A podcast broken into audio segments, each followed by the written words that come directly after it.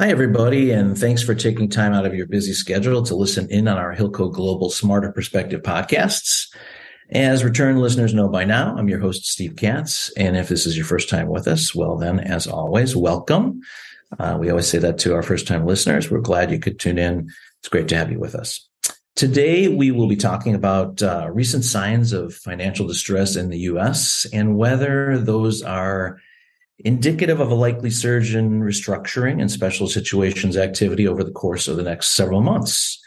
And if so, which industries really seem to be most at risk based on what we know today? And with us for that conversation is first time podcast guest Jeffrey Frankel, who's CEO and Senior Managing Director of Hilco Corporate Finance. Jeff, welcome to the podcast. I know this is a really busy time for you and the team, so thanks for breaking away uh, for a few minutes today to share your insights on the topic with our listeners. My pleasure, Steve. Great to be with you. All right, as are we. So let's get started.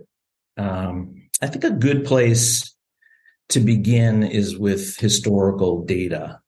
When you look at that history, it's clear that restructuring upcycles have been fewer and shorter in duration since the Great Recession of 2008. Can you explain why that's the case? Look, there's no shortage of theories as to why that's the case, and really no single explanation. But I think the one that most people would agree with is that during the Great Recession, it seems like the Fed and politicians perfected the art of suppressing interest rates to stimulate the economy. And a big reason why this didn't turn into inflation is that labor costs never really kept pace with that increase in economic activity.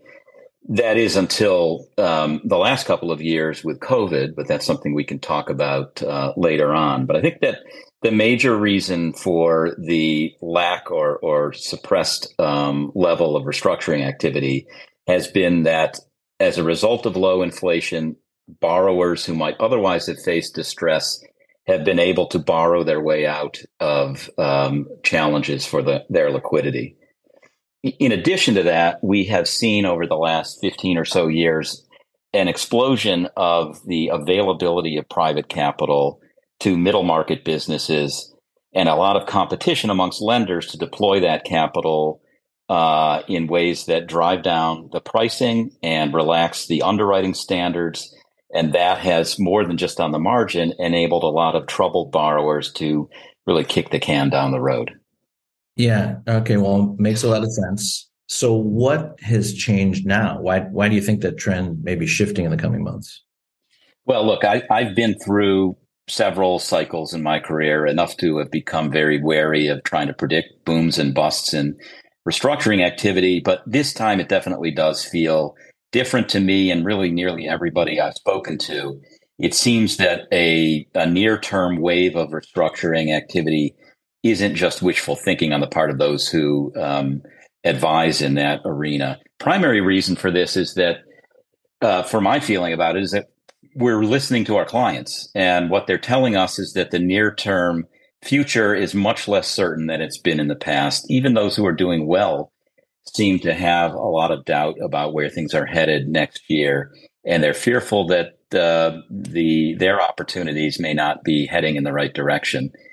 We've also taken note of our own mix of business, and we have seen significant migration from uh, healthy M and A advisory activity and healthy capital raising activity towards um, selling and raising money for companies that are in distress or in in bankruptcy, et cetera. So so we're looking at that, and then finally we have looked at a lot of macro data, both um, in terms of the overall economy as well as in various sectors, and most or all of the leading indicators that we would normally see as um, predicting uh, a wave of restructuring activity seem to be in place right now.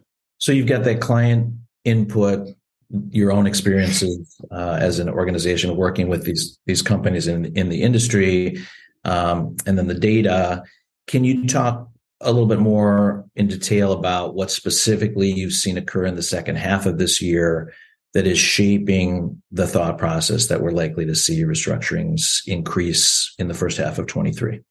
Sure. I, a couple of mo- the most important leading indicators in terms of, of data would be default rates and the volume of distressed debt. And both of those have spiked this year. Um, as of mid year, August 1st, uh, the leverage loan default rate in the US had nearly doubled since their trough in, during the, the pandemic, uh, both in terms of the volume of debt and the number of issuers who have defaulted debt. Likewise, the distressed loan volume has steadily increased this year, and it is now nearly four times the level that it was in just mid 2021. So that's that's leading indicators at a macro level. In addition to that, we have looked specifically at data, public data from private lenders, the so-called business development companies or BDCs, who quarterly report their mark to market for their borrowers. And what we see there is a, an enormous increase in markdowns in a variety of sectors that typically provide significant levels of restructuring uh, and special situation work. Mostly those are consumer facing sectors. Um, and we've seen in particular uh, in retail, uh, food, automotive, and healthcare that we're getting um, a, a significant level of markdown from those private lenders in the values of loans in, in those sectors. So both of those things are leading us to believe that um, we are on the front edge of a significant level of restructuring activity. Okay, Jeff. So based on based on all that, um, how are you how are you working with companies now in the tail end of 2022? What sorts of advisory are you providing to them uh, about uh, how they might approach things in uh, 23 and what are you expecting to see um, as as the year begins to unfold in, in 23 and how, you know, how do you suggest companies move ahead?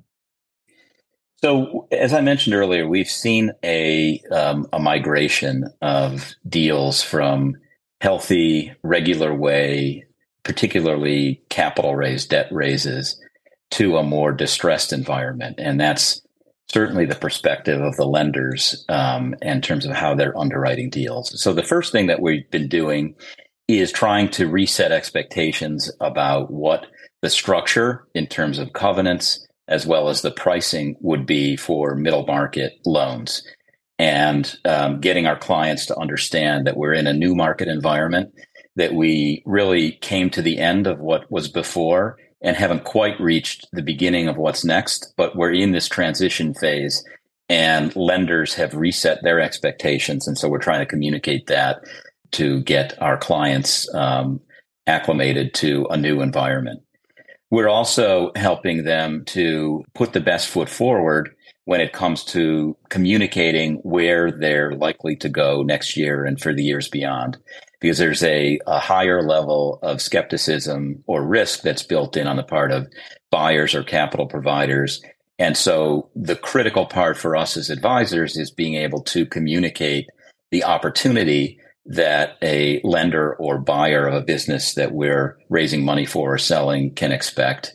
And uh, that requires um, getting people to focus on upside opportunities down the road uh, even as we move into a more uncertain environment. So those are the two major uh, points that we stress beyond obviously um, executing transactions.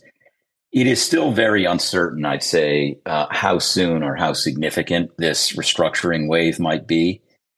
But it all signs to us seem to be pointing to a fairly uneven, rough year ahead, particularly, as I said earlier, in consumer facing sectors like retail, uh, food, um, healthcare, um, and and automotive. Yeah, it certainly sounds like it. So, uh, well, listen, we're uh, just about out of time.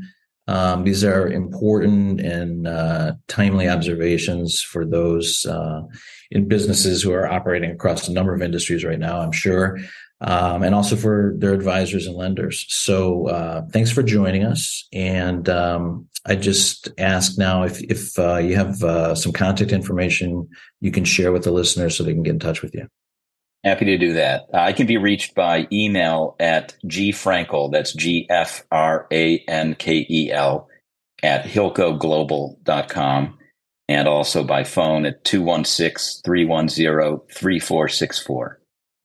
Okay, Jeff, thanks a lot. Great to have you on. And uh, listeners, if your business or businesses in your portfolio are experiencing some of the kinds of challenges that we talked about here today, I encourage you to reach out to Jeff to discuss your current situation and how the Hilco corporate finance team may be able to assist you in navigating through those uncertain times.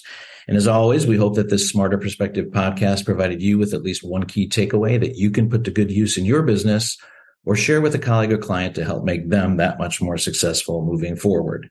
And one more thing, please remember that you can check out more great podcasts and articles featuring timely insights from Hilco experts at hilcoglobal.com forward slash smarter dash perspectives. Until next time, for Hilco Global, I'm Steve Katz.